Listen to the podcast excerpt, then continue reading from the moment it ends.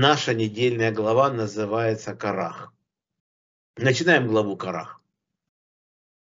И отделился Карах, сын Ицгара, сын Кигата, сын Леви, и Датан и Эверам, сыны Ириава, и он, сын Ириувена.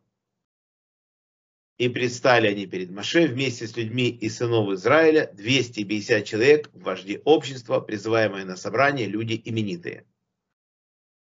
Смотрим комментарий Раши, почему у нас доходит только до Леви, а до Якова не доходит. Так. Однако не упомянуто, что Леви сын Якова, потому что Яков просил для себя милосердия, чтобы имя его не упоминалось в связи с их мятежом, как сказано, и с обществом не соединись, не иди честь моя. Это у нас глава Вайхи. Когда Яков благословляет всех, вот он Шимона и Льви порицает и говорит, не, произи, не произнес к их обществу честь моя. Вот так. А где упоминается его имя в связи с Карахом? То есть, где родословие Караха доведена до Якова? В хронике. Хроника – это книга Писания, это Девраямим, где их сынов Караха родословное дается, что до возвышения, на котором левиты располагались для служения песнопения в храме. Как сказано, сын Элья, Эльвиясафа, сына Караха – сына Изгара, сына Кегата, сына Леви, сына Израиля. Хроника 6, 2, 2, 23. То есть там, где говорится о достойных людях, о сыновьях Караха, которые раскаялись, вот там уже идет родословие до Якова. Вот так. И Датан и Аферам, они все время на протяжении всех событий, начиная с главы Шмот, они себя вели недостойно. Эти люди все время пытались что-то сделать плохое. Маше их спасал, спасал, чтобы их не убил Давирама, чтобы не убил его египетский надсмотрщик, этот надсмотрщик, этот надзиратель египетский, переспал с его женой и хотел убить Авирама, Маше вступился, убил египтянина, но Датан и Авирам, они все равно пришли и доложили фараону, что Маше спас, и Маше бежал от фараона, еле спасся, и жил он в Эфиопии 48 лет, потом в Медиане, уже в Египет не возвращался до тех пор, пока Всевышний не сказал ему идти. И потом здесь в пустыне тоже они ему мотали очень много здоровья. Но Маше никогда им не мстил, это его четвероюродные братья. Но пришло время, когда Всевышний уже их не оставляет. Так. Он с Пелета нам известен только из этой главы. Достойнейшая личность, вернее его жена, которая спасла его. И предстали они перед Маше вместе с людьми и сынов Израиля 250 человек, вожди общества, призываемые на собрание, люди именитые. И столпились они вокруг Маше и Агарона и сказали им, полно вам, ведь все общество все святы, и среди них Бог. Отчего же возносите вы над собранием Бога? И услышал Маше, и пал ниц. И говорил он Караху и всем сообщникам его так. Завтра утром известит Бог, кто его, кто свят, и того приблизит себе. И кого изберет он, того приблизит себе. Значит, они требуют священнослужения. Карах, он считает, что Маше несправедливо поставил своего брата Гарона на должность, Мало того, хорошо, это его родной брат, допустим, он тоже сын Кигата, первого сына, получается, сын Авраама, он первый сын Кигата.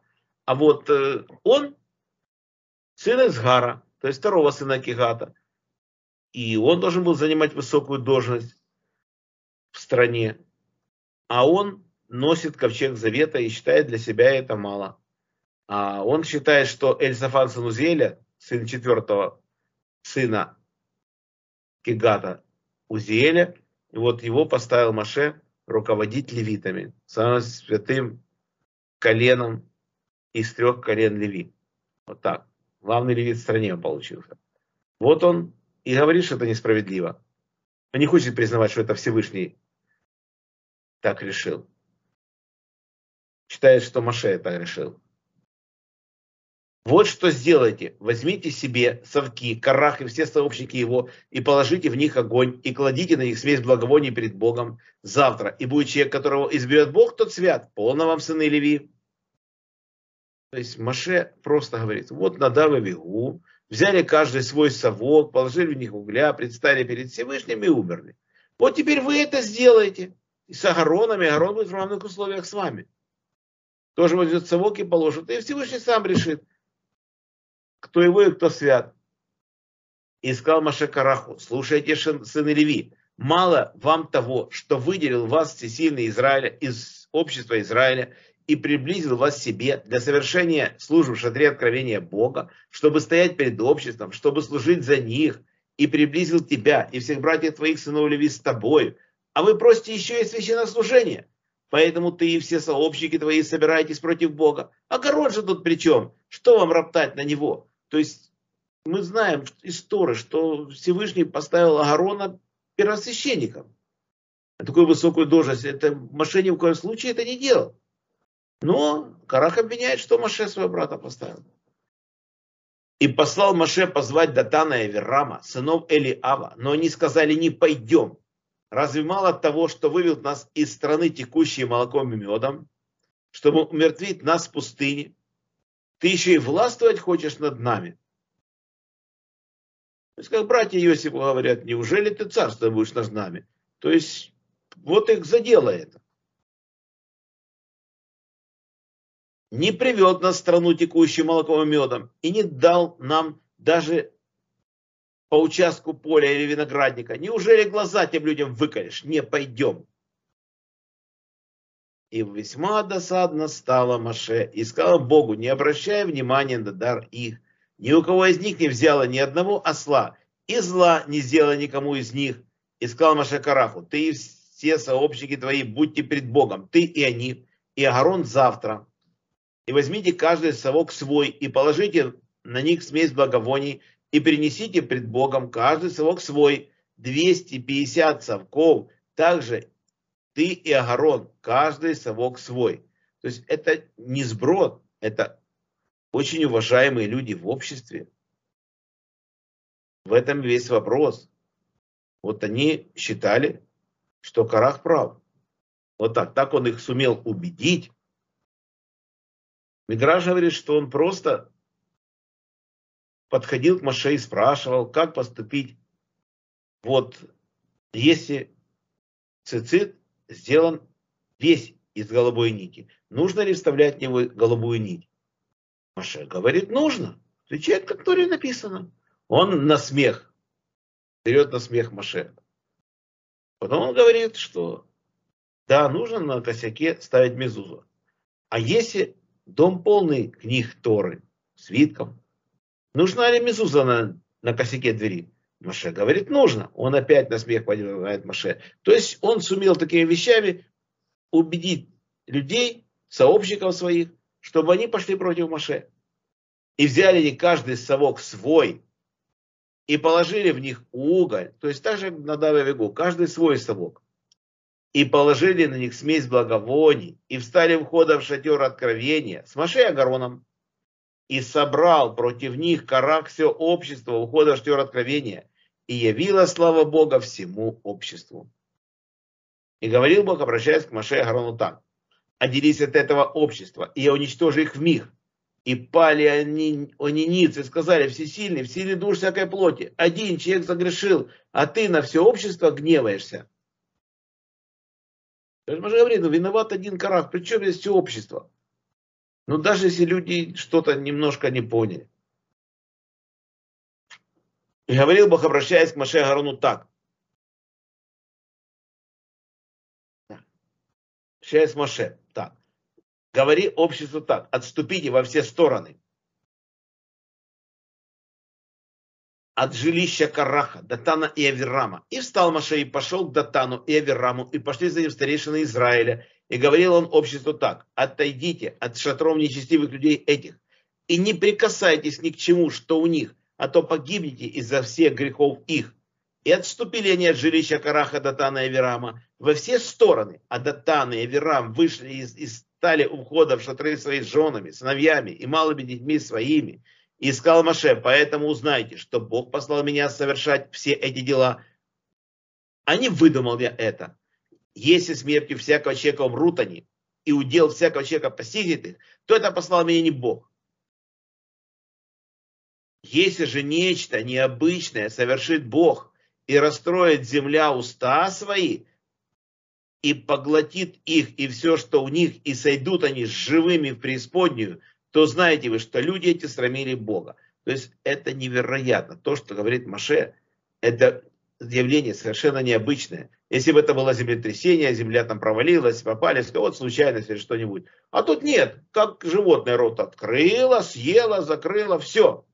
Вот это, он говорит, Маше. То есть что-то невероятное будет. И живые в преисподнюю. Человек умирает, потом уже умирает, а уйдет в преисподнюю, если заработал. Но нет, живыми в преисподнюю. Невероятно, Маша говорит такие вещи, невероятные. И было, как только закончил он произносить слова эти, разверла земля под ними, и раскрыла земля уста свои, и поглотила их, и дома их, и всех людей Караха, и все имущество, и сошли они со всем принадлежащим им живыми в преисподнюю. И покрыла их земля, и исчезли они из среды собрания, а все сыны Израиля, которые вокруг них разбежались от крика и говоря, как бы не поглотила и нас земля. То есть этот крик мы слышим до сих пор. Они кричат.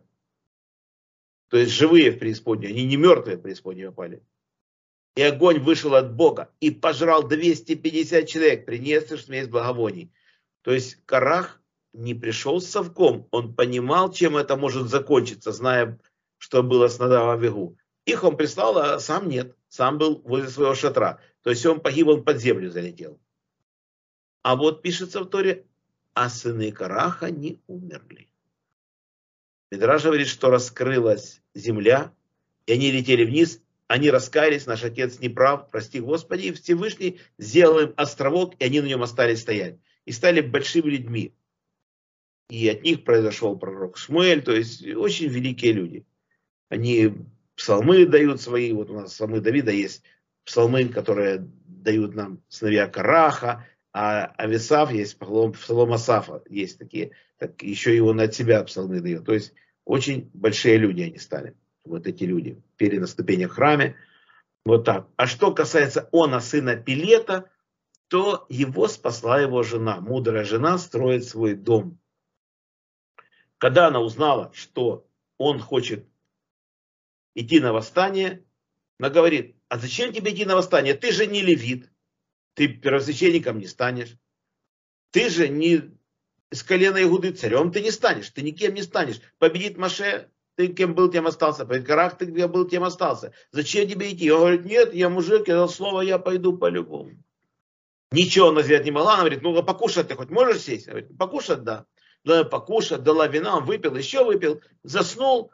И когда они пришли звать его на собрание, он спал. А она открыла свои волосы и сидит, моет голову. Они люди были все соблюдающие, и они не могли подойти к женщине с открытыми волосами. И они не осмелились и ушли без него. И так она спасла своего мужа. Мидраж говорит, что когда это началось, что кровать его начала двигаться уже в сторону, ну это уже Мидраж. Его еще надо правильно понять. Но факт тот, что мудрая жена строит свой дом, а нечестивая жена разрушает свой дом. Это как жена Караха. Это она его уговорила поднять восстание. То есть Агарон пришел, весь удрученный, говорит, что с тобой? Он говорит, что меня унизили, я пришел сегодня в храм, и Агарон весь стоит, весь в бриллиантах, он меня поднял, тряс, меня обрили. То есть Всевышний сказал, обрите волосы у левитах, все. И он себя чувствует униженно, и ученый говорит, что это не такое, тебе надо поднять восстание, свергнуть власть. И он этого добивался.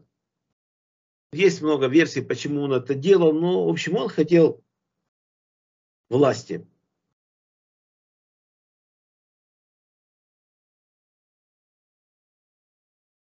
Если есть какие-то вопросы, спрашивайте, пожалуйста. Или говорите что-то. И говорил Бог, обращаясь к Маше так, скажи Элязару, сыну Агарона, Коину, пусть возьмет совки из пожара, а огонь сбросит подальше, ибо они осветились. А из совков этих людей, провинивших своей душой, пусть делают плоские листы для покрытия жертвника, ибо их принесли пред Богом, и они осветились. Пусть будут они знамением для сынов Израиля. И взял Элязар Коин медные совки, которые принесли те, что были сожжены, и расплющили их для покрытия жертвника в память сынам Израиля, чтобы не приближался человек посторонний, который не из потомков Агарона, воскуривает смесь благовоний пред Богом. И не случилось бы с ним то же, что с Карахом и сообщниками его, как говорил Бог через Маше. Всевышний простил их. Их смерть искупила их грех. Они все праведники, эти люди были достойные, ну, сошли с пути, ну, Доля в будущем мире у них есть. Наши мудрецы говорят, Караха доли в будущем мире нет за этот поступок. Он действительно был человеком особого ума, он не был каким-то глупым человеком. Чем скорость его победила. И что такое живыми в преисподней? Это человек умирает, потом идет в преисподнюю. Тут живой. Если мы берем Ханух, в голове Брешит, написано, что прожил Ханух 365 лет, и, и ушел. И не стало его. Всевышний взял его. Все написано, умерли, он не умер. Как это не умер? Вот э, как бы он в рай попал живым. Такое чудо невероятное с Ханохом. Есть другое мнение Раши на эту, на эту тему. Раша говорит вообще, что праведен он, праведен он был, но не стоек. И Всевышний не хотел, чтобы он согрешил, он его забрал раньше из мира. Но есть мнение, что действительно он заслужил, чтобы живым пойти на небо, как сестра, дочь Ашера Сирах, вот она тоже, она была праведница и дожила до царя Давида, в общем, прошла всю пустыню, Египет, в общем, много лет прожила, и Всевышний ее взял живой на небо. Также и пророк Ильяу, то есть живой ушел, не умер. То есть есть такие у нас случаи, да. И возроптало всеобщее снова Израиля на следующий день на Маше Агарона и сказали, вы умертвили народ Бога. Но когда собралось общество против Маше Агарона и направилось шатру откровения, то вот покрыло его облако и явило слава Бога. И пришли Маше и Аарон к шатру откровения. И говорил Бог, обращаясь к Маше так. Отстранитесь от общества этого, я уничтожу их в миг. И пали они ницы, сказал Маше Агарону, возьми совок и положи на него огонь жертвника, и положи смесь благовоний, и неси скорее к обществу, и искупи их, ибо изливается ярость Бога, начался мор. И взял Агарон, как говорил Машей, побежал в среду собрания. И вот начался мор в народе. И возложил он смесь благовоний. И искупил народ. И стал он между мертвыми и живыми. И прекратился мор. То есть между мертвыми и живыми. Кто это стал? Наши мудрецы говорят, стал ангел смерти. Он его остановил. Он говорил Агарону, чтобы он его не мешал, потому что Всевышний его послал, чтобы он сделал мор. А Агарон сказал, меня послал Маше, а он ничего без слова Всевышнего не делает. И ангел смерти стал. И было умерших от мора 14 700 кроме умерших из-за Караха. Мы не знаем, сколько было людей, умерших из-за Караха. Семья Датана, семья Аверана, семья Караха, оставшаяся. Вот, кроме этих трех сыновей Асира, Эльканы и Авесафа. Не знаю, потому что большие были семьи у них, меньше, ну, даже если 50 человек еще, в общем, сколько там их было, не знаю. Вообще могут и большие семьи быть. В общем, 250 человек же умерло совками сгорели. И вот если эти три семьи, то, наверное, около 15 тысяч человек. Хотя это число здесь не написано. И главное, что Агарон также берет совок и возносит смесь благовоний. И все, в данном случае он не умирает. Все кошерно, он все сделал правильно, как Маше сказал. То есть, когда Вегу взяли, решили, что так могут поступить в хороших целях. Вот взяли каждый свой совок и сгорели, умерли. И необычной смертью, чудо случилось, души с тел их вылетели, а одежда и тела целые, вот чудо. А здесь совки остались целые, и Маше приказал из них взять обилку для жертвника в память о этих событиях. Он прекратился. И говорил Бог, обращаясь к Маше так. Говори сынам Израиля, возьми у них по посоху от отчего дома, от всех вождей, по очередным их, 12 посохов. Для каждого напиши, имя каждого напиши на посохе его. А имя Аарона напиши на посохе Леви. Ибо посох один для головы отчего дома их. Наши мудрецы говорят, взяли 12 одинаковых палок.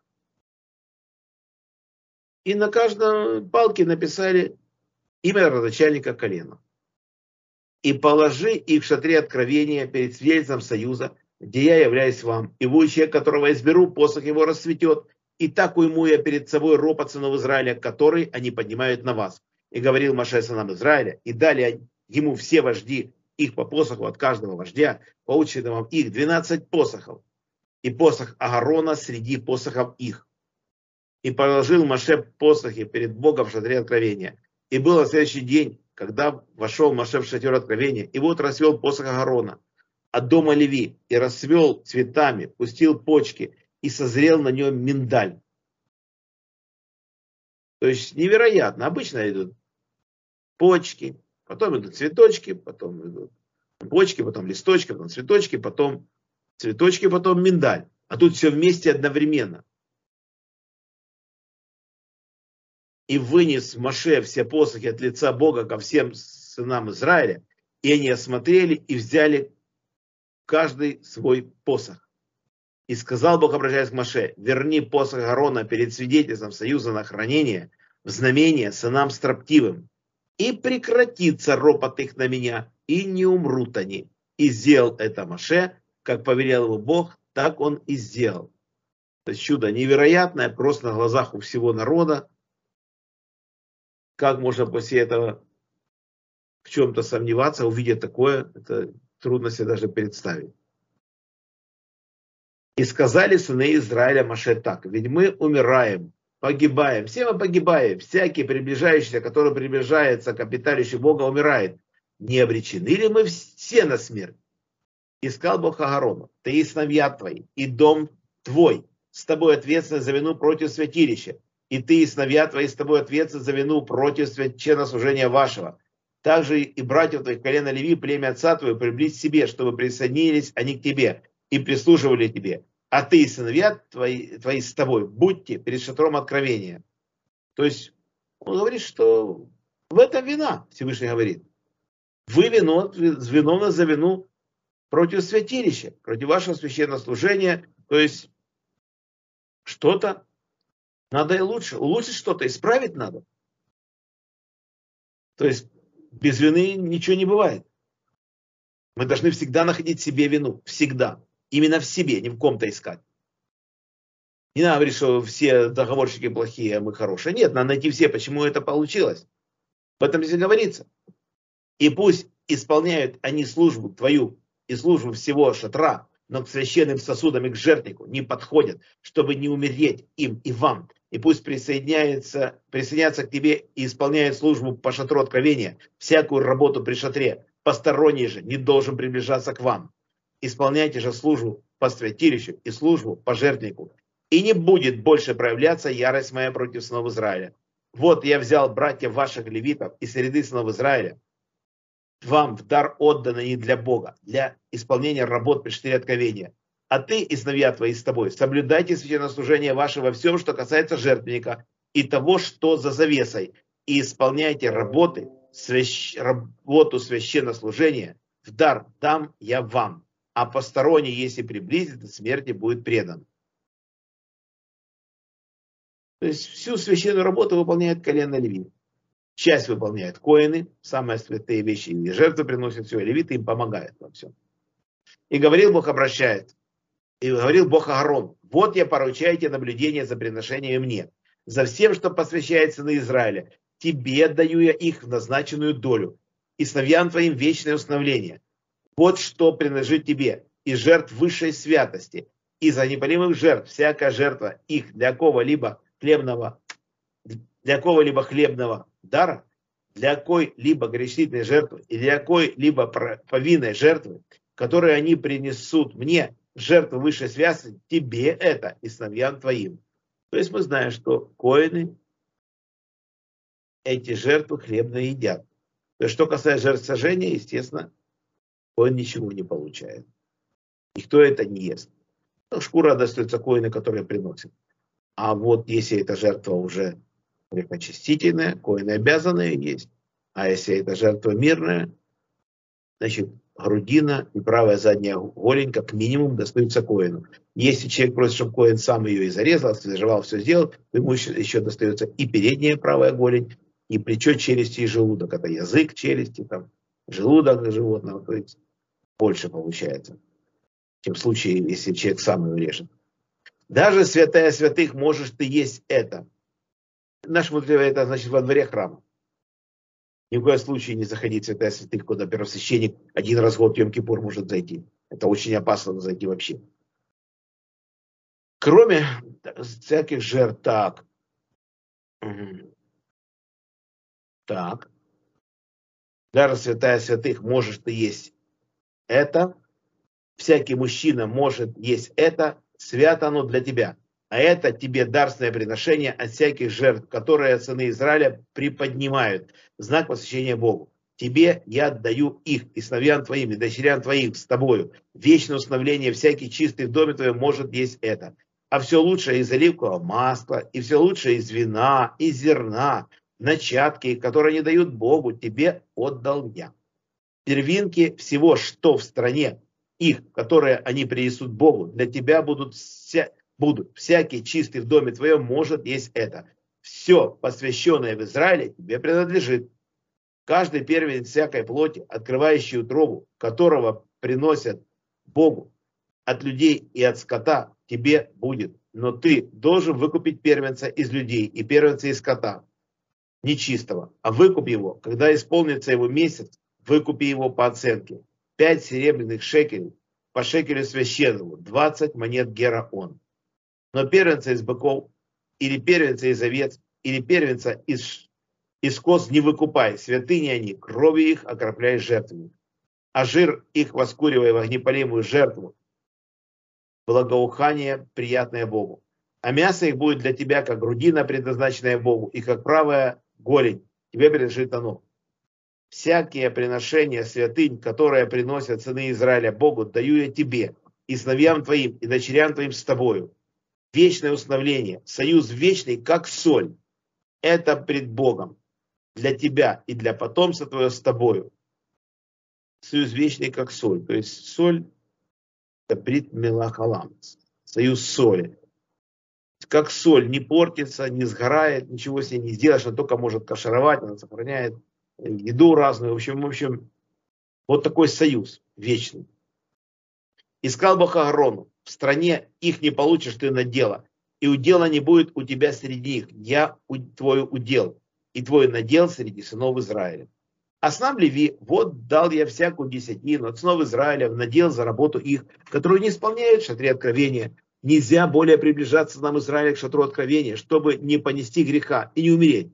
Пусть же сыны Леви сами исполняют работу по четыре откровения и сами несут вину свою в вечное установление во всех поколениях ваших. А среди сынов Израиля не получат они на дело.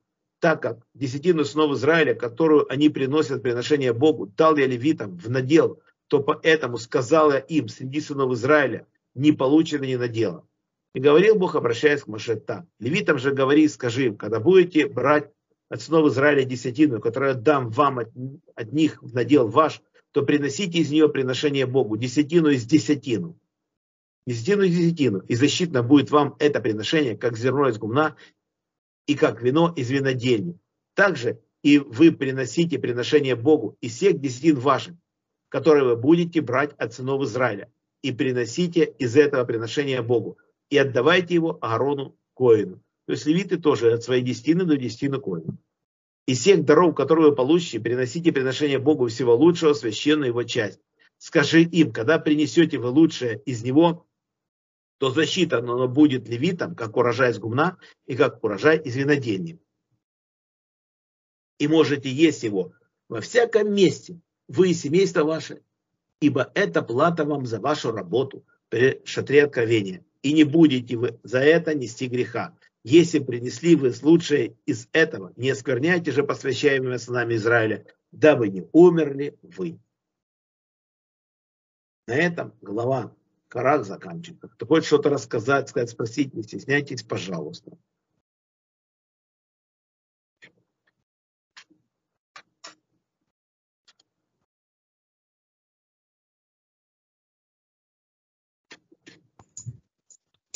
Шалом. Получается, Корах был самый богатый человек в мире на тот момент.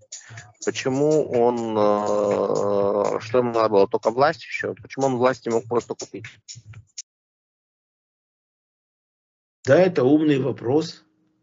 Мудрецы смотрят говорят, да, он самый богатый человек в мире. А как он может это сделать? Как он может воспользоваться богатством? Они в пустыне. У него золото, у него драгоценные камни, у него все. Но ничего же ты не можешь приобрести в пустыне. Все есть, и выше все дает. Что тебе нужно?